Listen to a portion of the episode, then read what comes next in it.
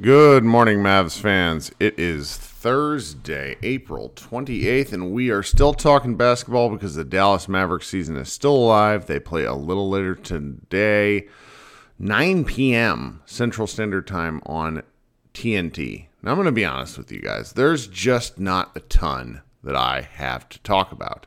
Um, there's been Mavs content. There's always plenty of Mavs content. If you check your Mavs Moneyball feed, I had a really fantastic uh, at least I thought it was fantastic podcast with my friend Wosny Lambre about uh, Luka, the Jazz. Just had a good time. I hope you listen to that. If you hadn't haven't yet, please go give it a download.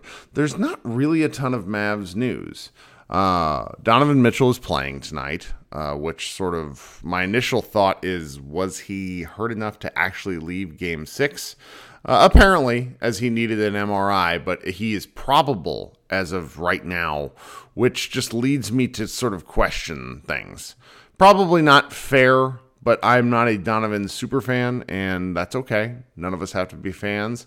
Uh, the Mavericks will probably try to pick on him a little bit tonight because if he's less than 100%, then Lord knows what he'll be capable of doing on defense because he's already terrible. Um, all right, so let's get right to sort of anything that's of interest today. So, uh, Mavs Moneyball uh, contributor. It's been a while. Iztok. We miss you. Come back to the site. He writes for D Magazine. That's fine. They they pay him money. I wasn't able to. Um, but uh, tweet had a series of tweets where he just like high key eviscerates Bojan Bogdanovic. Um, Bogdanovic was averaging 25 points per game in the first three games of the series, just seven points per game in the last two two games of the series. He had five fouls in each of the last two games. The toll on defense is just too big. He's really talking about um, specifically Bojan having to defend Luka and really having to defend anybody, period. He shares this where he says, uh, in a, in a follow up tweet, Bogey's picks defended per game. Game one, four picks. Game two, six picks. Game three, seven picks. Game four, 41 picks. Game five, 34 picks. So basically, Luka has put Bojan Bogdanovic in a, a form of prison where he has to run around and get scored on repeatedly. Um, the drives per game is very similar in terms of numbers, according to Iztok. With game one, six drives, game two, three, game three, eight drives, game four, 20, game five, 21. Oh my God. Just not, I mean, it's, it's just, it's painful. It's painful. You know, what are you, what are you going to do for this?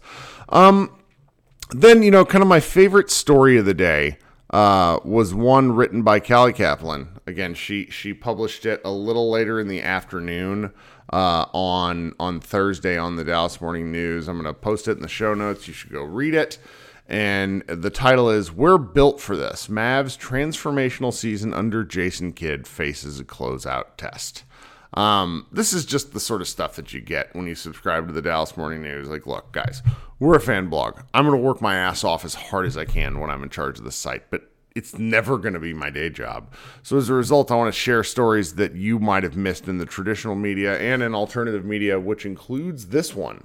Um, where you know there there's it's a great use of quotes, her access, and really her thoughts about basketball. So I'm not going to spoil the story for you. I think it's pretty good. Um, and that's kind of where we are, you know, with things. There's a few more things probably around the internet. There's been a lot of good podcasts up um, the last several days. But it, it, you know, MavsMoneyball.com, we didn't really have a ton. Josh Bowe, um, let me go pull up the piece here. I think I linked to it yesterday. But uh, Ben uh, wrote a piece that I forgot we published. So if you had happened to turn off Game Five, you know Luka Doncic offered to teach Shaquille O'Neal curse words. That absolutely cracked me up. Um, and then Jordan Brodesque kind of covered how the Mavericks all coming to Luka's defense when uh, Hassan Whiteside sort of fouled him hard enough and put him on the ground. Like it was, it was not intentional. Like let's be clear. Luka does some things whenever he's driving, which occasionally are reckless, and Hassan honestly looks like he was trying to catch him, and then he missed. But everybody sort of cleared the benches, and like the, I, I like the story, and I like what it represents about where the Mavericks are going, um, and that's kind of where we are for the day. The Mavericks again, they play late tonight Uh, we'll probably have, you know, I have a preview up at mavsmoneyball.com. Um, you know, obviously not my best work. We're all kind of tired. The Mavericks need to win tonight, and they need to win tonight for a couple of practical reasons. Brad Townsend announced this afternoon that uh, the Mavericks will play Monday.